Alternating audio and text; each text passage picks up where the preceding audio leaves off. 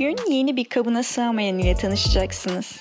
Dinleyeceğiniz hikaye öyle büyük karlılıklarla hacimli işler yapmış, bilindik, özendiren ve başka dünyalardanmış gibi çınlayan başarı öyküleri değil. Aksine çok daha bizden ve eğlenceli hikayeler. Başrol oyuncuları da sizin bizim gibi işinde gücünde olan, sokakta yanımızdan geçen, sıra beklerken elindeki bozuk parayı düşürüp yuvarlanışın ardından seyreden ama bir yandan da kolay kolay akla gelmeyecek işlere soyunup hayatlarında bambaşka sayfalara yer açabilmiş insanlar. tuhaf gibi görünen ama aslında herkesin merak edebileceği cinsten sorular sorup vay ve dedirten yanıtlar alacağız onlardan. Çünkü oluru olan her ilginç şeyin eğlenceli ve ne kadar zaman geçerse geçsin dinlemeye değer bir hikayesi olduğuna inanıyoruz. Uzun uzun yaptığımız sohbetlerden sizin için rafine ettiklerimizle yeni bir kabına sığamayanlar başlıyor. Herkese merhabalar. Bugün kabına sığamayanlarda konuğum Atıl Ulaş Cüce.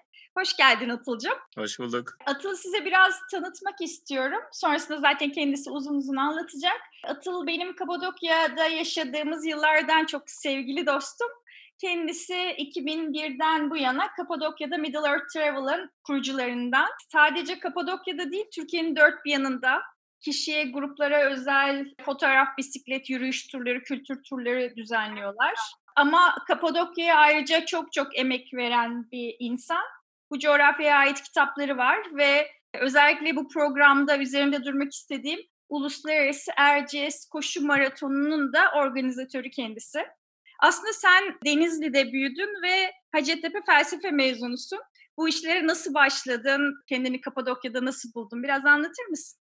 Tabii. Denizli'ye babamın görevi dolayısıyla geldik 86 yılında. Ondan önce ben Elazığ Anadolu Lisesi'nde başlamıştım aslında okumaya yatılı okulda. Denizli'ye gelince de yazları hem aktivite olması açısından hem dilimi geliştirmek için Pamukkale'de çalışmaya başladım. 87 yılında başladım. Ufaktım yani 14 yaşında. Turistlerin peşinde koşuyordum işte pension pension falan diye. Ee, ama güzeldi yani orada bir sürü insanla tanıştık. Farklı kültürden insanlarla tanışıyorsunuz. O seneki mesela doğum günümü Güney Koreli iki kadınla kutlamıştık mesela. Hiç unutmuyorum yani düşün. O zaman 7 Temmuz 1987'de.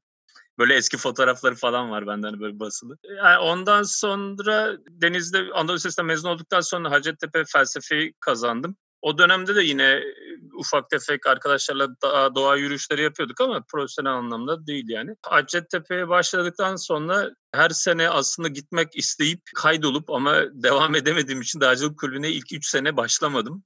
E, dördüncü sene artık azmederek 95 yılında dağcılık kulübüne başladım. İlk önce yardımcı eğitmen oldum, sonra eğitmen oldum. 99 yılına kadar profesyonel olarak tırmandım. Yani kışında karışık rotalarda, kar, buz, kaya rotalarında, sonra e, geleneksel kaya tırmanışında. Biz orada Aladağlar'da Cimbar diye bir vadi vardır. Orada 300-350 metre yaklaşık duvarlar var. Yani orta boy. Onlar da olmak üzere. 99 yılında çok sevdiğim bir arkadaşımı kaybettim tırmanış sırasında. Yani ben on, o anda orada değildim ama o tırmanırken vefat etti. Ondan sonra profesyonel tırmanıcılığı bıraktım. Yine dağlara doğaya gitmeye devam ettim ama artık o dönemden sonra teknik tırmanışı çok fazla yapmadım iple. İşte o dönemde yine 97 yılında Hacettepe Dağcılık Kulübü olarak gidiyoruz sürekli. Dağlara gidiyoruz geliyoruz. Orada bir firma vardı Tobek diye. Onun sahibi işte Fransızca bilen var mı? İşte İngilizce bilen var mı? Sordular sordu. İki arkadaşımız Fransızca başladı ilk sene. Öbür sene de ben İngilizce Orada dağ ve doğa rehberliğine başladım. İlk önce Aladağlar yapıyorduk. Sonra Kapadokya'da eklendi.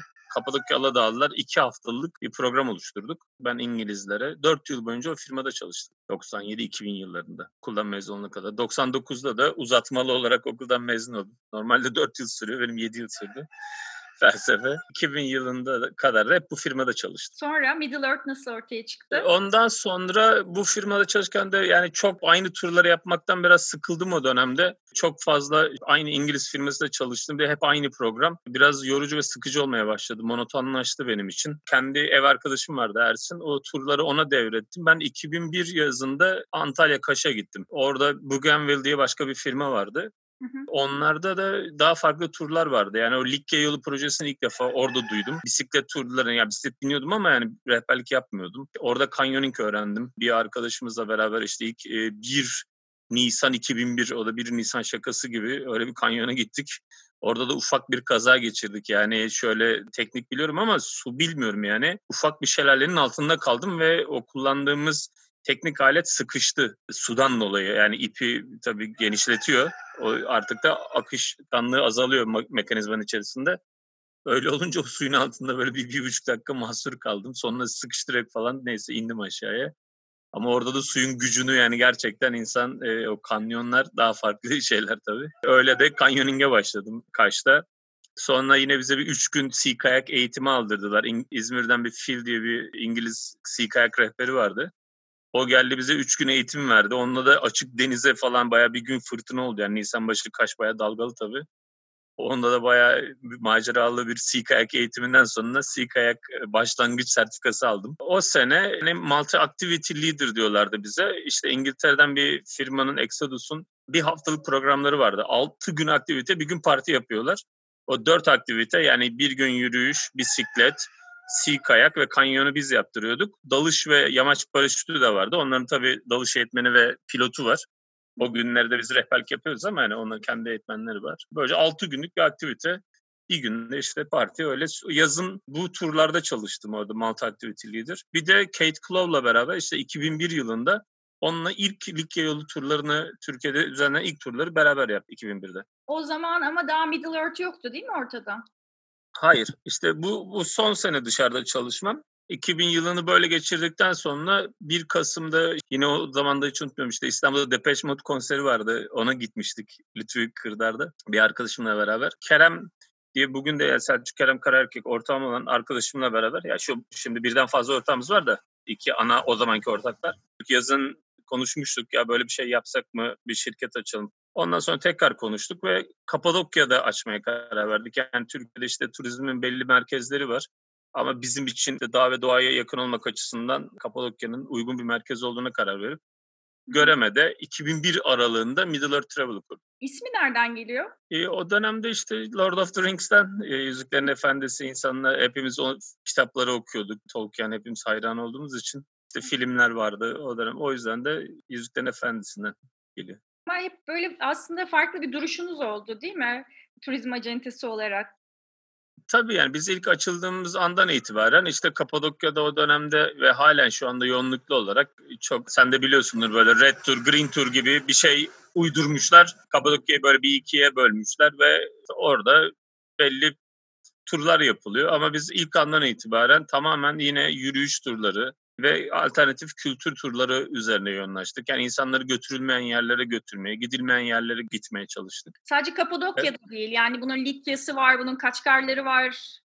Tabii tabii. O 2001'de ilk aç İlk açıldığımızda biraz şöyleydi. Yani iki, ilk açıldığımızda hepimiz dağcılık kökenli ve olduğumuz için tur programlarımız falan çok zordu aslında bizim. İşte Aladağlar, Kapadokya yine o kadar zor değildi ama Aladağlar vardı, Kaçkar Dağları vardı, Ağrı vardı, işte lig yolu program koymuştuk. Öyle kamplı e, ve daha zor programlar. Biz şimdi dörde ayırıyoruz programlarımızı yaklaşık olarak. Diyeyim A, B, C, D gibi. İşte A en kolaysa D en zor tur. Bizim turlarımızın çoğu C ve D tipli turlardı. Yani A, B turlarımız çok azdı bizim. Ama zamanla onu da öğrendik çünkü bizim o dönemde de gelen misafirlerimiz özellikle biz batılılarla çalıştığımız için yani İngilizce konuşan ülkelerle diyelim en çok olarak e, o insanlar zaten hep hani maddi geliri ve zamanı olan insanlar yaşları da artık 60'ın üzerinde oluyor yaklaşık. E, bu insanların da zamanları var, paraları var ama biraz da konfor da istiyorlar. Daha doğaya da gitmek istiyorlar. Tamam hani 6-7 saat yürümek istiyor ama hani bitince bir duşunu alsın, işte temiz bir yatakta yatsın istiyor adam en azından. Ve biz o dönemde işte köy evleriyle çalışmaya başladık. Kamptan falan vazgeçip yavaş yavaş ve aslında birçok bölgede Likya yolunda olsun, Tentpol yolunda sonraki çalışmalarda köy pansiyonculuğunun ve ekoturizmin yani Türkiye'de gelişmesine katkıda bulunan firmalardan biriyiz. Ben aslında bakarsan başta da bahsettiğim gibi biraz daha bu uluslararası Erciyes koşu maratonun üzerinden konuşmayı sürdürmek istiyorum. Çünkü sen aslında işte trekking rehberisin bahsettiğin gibi. İnsanları dağda bayırda gezdirmeyi çok seviyorsun.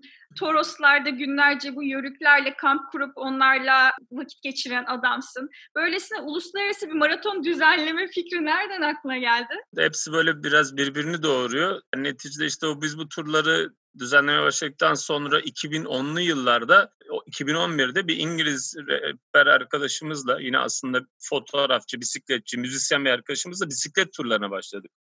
2011 yılında ve bisiklet yani şirketimiz hep böyle elimizden geldiğince bir adım ileriye götürmek ya da farklılaştırmak, yeni alanlar yaratmak. Hani hem kendimizin öğrenmesi açısından hem çevremizin, rehberlerimizin, sizin programınızın ismiyle de kabımıza sığamayarak bir adım hani başka ne yaparız falan gibi fikirler olduğu için sürekli İlk önce bisiklete başladık. O bisikleti bayağı geliştirdik 2014-2015 yıllarına kadar. Ve o dönemde 2014'te sonra ben bir arkadaşımla beraber Ersin Demirel'le Kayseri'de yürüyüş yolları ve işte bisiklet gezi rehberi, turizm rehberi e, işini aldık. Oradaki kalkınma ajansı ve valilik aracılığıyla. Orada ben yaklaşık 500 kilometre yakın yürüyüş yaptım ve Kayseri'nin dört ana bölgesinde, Aladağların bir kısmı da Kayseri'de zaten. Bir Aladağların o doğu ve kuzey kısmı diyeyim, o bölümü, Kayseri'de olan bölümü. Ondan sonra Erciyes ve çevresi, Kayseri il merkezi ve çevresi ve bir de Kapadokya'da hani gözüken ama Soğanlı biliyorsun bir köşesi Kayseri. Yani neticede aslında Kayseri Kapadokya'nın başkenti sayılır. Yani hem tarihi olarak yani Roma döneminden itibaren o konsepte bir kitap hazırladık. E, ve o dönemde ben ilk defa bu koşucularla karşılaşmıştım. İlk defa Girgin kardeşler vardır. Serkan ve Sertan Girgin. Onlar Kapadokya Ultra Trail var. Şu anda Argos firması tarafından düzenlenen Kapadokya'da hala devam eden. Onun ilk edisyonunu onlar hazırlıyorlardı. Aslında biz de uzaktan da tanışırdık. E, hatta o dönemde yine gel e, bir Aladağlara gideceklerdi. Bizim ofise falan uğradılar. Öyle biz selamlaştık. Ve o sene işte Kapadokya Ultra Trail düzenlendi.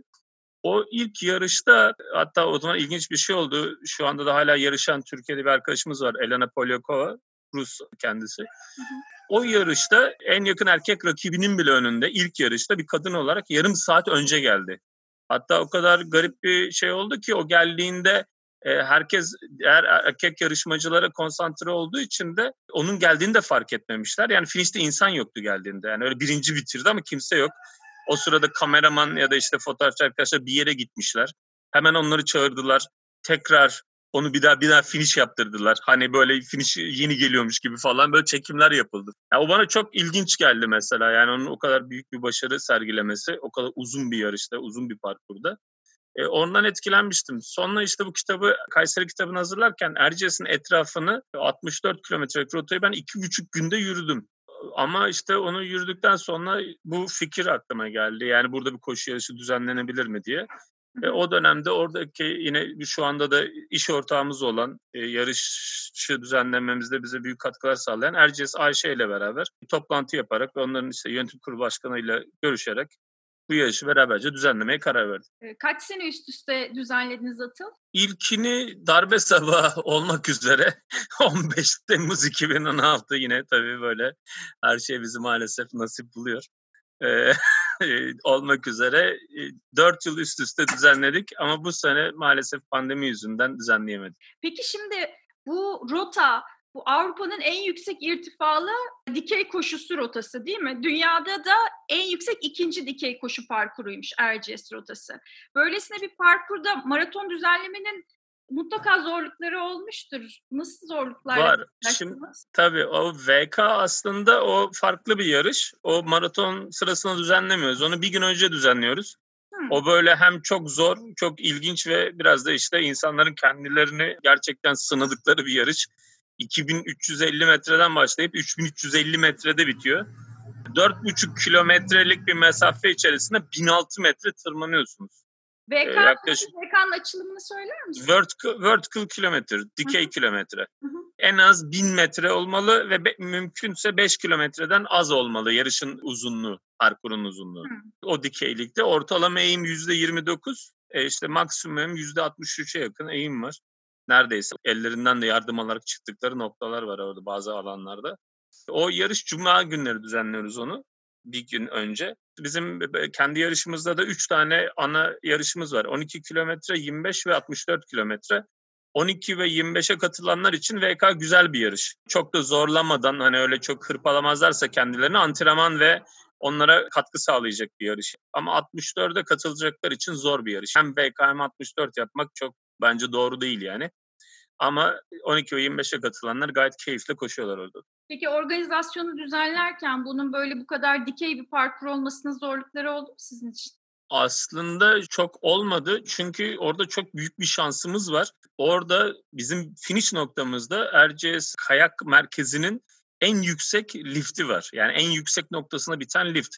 Ve yıllardır da o lift pek kullanılamıyordu. Çünkü çok aşırı bir rüzgar oluyor Erciyes'te ve o yükseklikte rüzgar çok daha fazla. Kendi güvenlik korumalarını, bantlarını yani yan kapama alanlarını rüzgar oradaki çelik polleri, direkleri büküyor. Ve o yüzden o parkur çok kullanılamıyordu.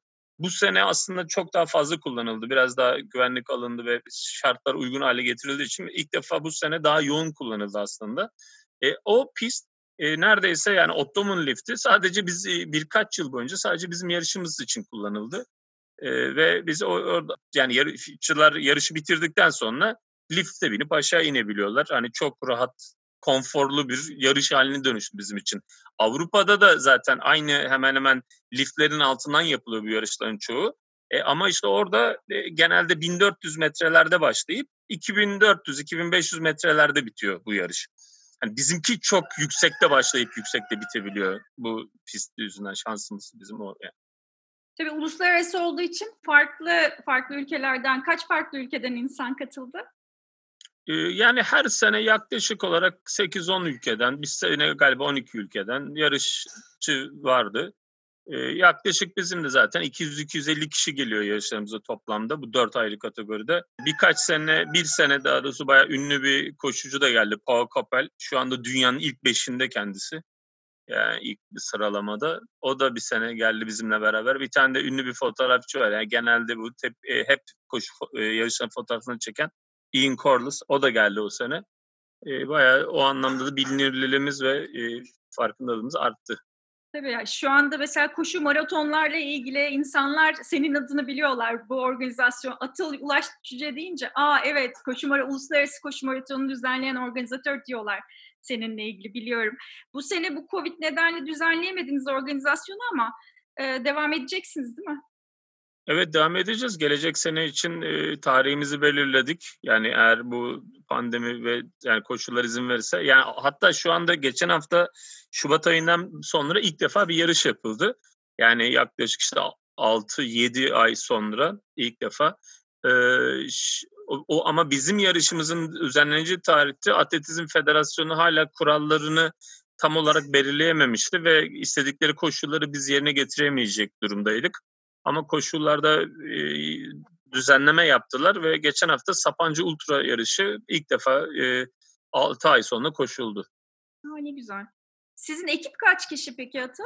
Bu e, maraton için çalışan? Şu anda ekibimiz yani bütün arkadaşlarımızla beraber çalışan 8 kişiyiz yaklaşık. Peki şunu sor merak ediyorum bu organizasyon sırasında yani şu ana kadar dört tane düzenlediniz. Neyi bekledin de olmadı ya da neyi beklemiyordun da gerçekleşti? Neyi beklerdim? Aslında Türkiye'de yani bu alanda verilen destek çok az. Hem hem resmi hem özel kanallarda. Biz hala Atletizm Federasyonu mesela bizi destekleyeceğine hani bize yardım edeceğine biz kişi koşucu başı onlara bir para ödüyoruz. Yarış başına bir para ödüyoruz. Sigorta yaptırıyoruz. Yani hala bir sürü masraf ve ekstra şeyler var ve biz bundan birçok e, organizatör bundan doğru dürüst bir para kazanmıyor. Ayrıca işte sponsor desteğimiz de çok az. Genel olarak da sponsorlar her alanda olduğu gibi burada da çok zor. O yüzden de yeterli sponsor bulamıyoruz. Türkiye'de sporun yaygınlaşması açısından yani özel tip yarışlar bunlar. Bence çok daha destek verilmeli. Hem resmi kanaldan hem özel kanaldan bence desteğe ihtiyacı var. Spor ne kadar yaygınlaşırsa insanların o kadar daha mutlu, keyifli zaman geçireceğini düşünüyorum ben. Peki bu Erciyes dışında başka hedeflediğin dağlar var mı? Bu şekilde vertical koşulların gerçekleşeceği, burada da maraton ne güzel olur diye düşündüğün yerler var mı Türkiye'de? Türkiye'de bence çok yer var ama işte neticede belli koşullar sağlanmadığı sürece yapamadığımız alanlar da var. Mesela Ağrı'da şu anda mesela tırmanışa kapalı. Resmi olarak biz turist çıkartamıyoruz. Oradaki yerel firmalar yine çıkartıyorlar bazen ama mesela Ağrı açılsa resmi olarak Ağrı Dağı'nda muhteşem bir yarış düzenlenebilir. O bayağı yüksek olur tabii yani. yani Ağrı olabilir, Süphan'da olabilir. Doğu'da Van Gölü ve çevresinde çok güzel yerler var. Nemrut Krater Gölü'nde olabilir. Hatta bununla ilgili daha önce Van Belediyesi'ne bir çalışma verdik ama gerçekleşmedi. Olmadı. Yani Urartu yolu diye orada bir yürüyüş yolu projesi yapılacaktı. Onunla ilgili bizde işte belki bir koşu yarışı yapılacaktı ama olmadı. Peki ne hayal ediyorsun? Bundan sonraki hayalin ne? Var birkaç yer nokta daha var aslında yarış yapmayı planladığımız ama işte belli koşullar gerçekleşirse belki 2021'de olmasa bile 2022'den sonra birkaç nokta daha var. Aslında şu anda bulunduğum Gökçeada bile çok güzel böyle bir aktivite için yapılabilir. Evet, arkadan horoz sesleri geliyor zaten sürekli. Evet. Ondan sonra Altay'la Ricky var. Belki karayolunda tak onlarla beraber bir proje yapma şansımız olabilir. Uzun mesafe koşuları ile ilgili bu yürüyüş yollarında düşünüyorum hala başka noktalar için. Başka bir hayalin var mı peki? Pandemi döneminde bizim normalde dışarıdan batılı turist gelmediği için yurt dışından şu anda işlerimiz çok düştü. Ama bu arada biz Nevşehir Yürüyüş ve Bisiklet Yolları projesini aldık. Yine Kalkınma Ajansı'ndan. Aileler Kalkınma Ajansı'ndan onu da hazırlıyoruz. Bu sene içerisinde belki Kayseri yazmış olduğumuz kitabı tekrar yenileyerek onunla beraber ve sonrasında da Niğde'yi yaparak ve sonrasında da Aksaray'ı yaparak belki önümüzdeki 5 yıl içerisinde daha büyük bir Kapadokya yürüyüş yolları kitabı hazırlamak istiyoruz. Evet birazcık ondan bahseder misin? Sen şimdi tabii hemen geçtin ama senin aslında bu Kayseri rotalarıyla, yürüyüş rotalarıyla ilgili bir kitabın var ve sen onun her evet. kilometresini yürüyerek hazırladın değil mi aslında? Evet. Evet. Kitabı. Evet, evet. Biraz Onu an... beraber bir arkadaşımız Ersin'le beraber hazırladık. Ersin onun fotoğraflarını ve kitabın içeriğini, yazımlarını yaptı. O edit etti zaten bütün kitabı. Ben sadece yürüyüşlerini yaptım. GPS noktalarını çıkardım. Biraz fotoğraf çektim. Onları teslim ettikten sonra Ersin'le beraber o Kayseri kitabını hazırladık. Şimdi Middle Earth Travel'daki ekip arkadaşlarımızı Gaye, ben, Hasan ve İsmail ile beraber Nevşehir yürüyüş yolları ve bisiklet yollarını hazırlıyoruz. Ersin abi de gelecek gerçi fotoğraf çekecek. Atlas dergisinde Ekim ayında yayınlanma durumu var. Hı hı. E, yazı olarak. Onları hazırlayacağız. Bu sene içinde Ekim ayında teslim edeceğiz Nevşehir yürüyüş yollarını. Belki bu sene, belki de gelecek sene olmak üzere de Kayseri kitabını yenileyeceğiz. Ondan sonra da Niğde ve Aksaray'ı yapmak istiyoruz. Her yıl bir tane ya da yıl içinde iki tane olmak üzere vaktimize göre. Onları da hazırladıktan sonra 5. yıl hepsini dört noktayı da birleştirerek bir Kapadokya yürüyüş daha kapsamlı olarak tek bir e, kitap olarak ve bir sayfa olarak onu yayınlamak istiyorum. Evet hep bir kapsamlı bir şey olacak. Eklemek istediğim bir şey var mı peki? Teşekkürler. İşte elimizden geldiğince yine dağda doğada olmaya, işte bisiklete binmeye, yürümeye devam ediyoruz. Herkesi de dağa doğaya bekleriz. Teşekkür ederim Atıl'cığım.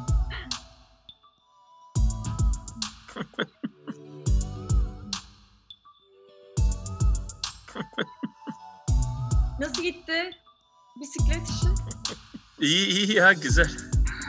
Yorucuydu biraz. İyi iyi gördüm ama seni yani 43 kilometreden sonra gayet dinamik görünüyorsun gerçekten de. Öyle öyle. Bir de düşmesem iyiydi de o işte. Yapamadım.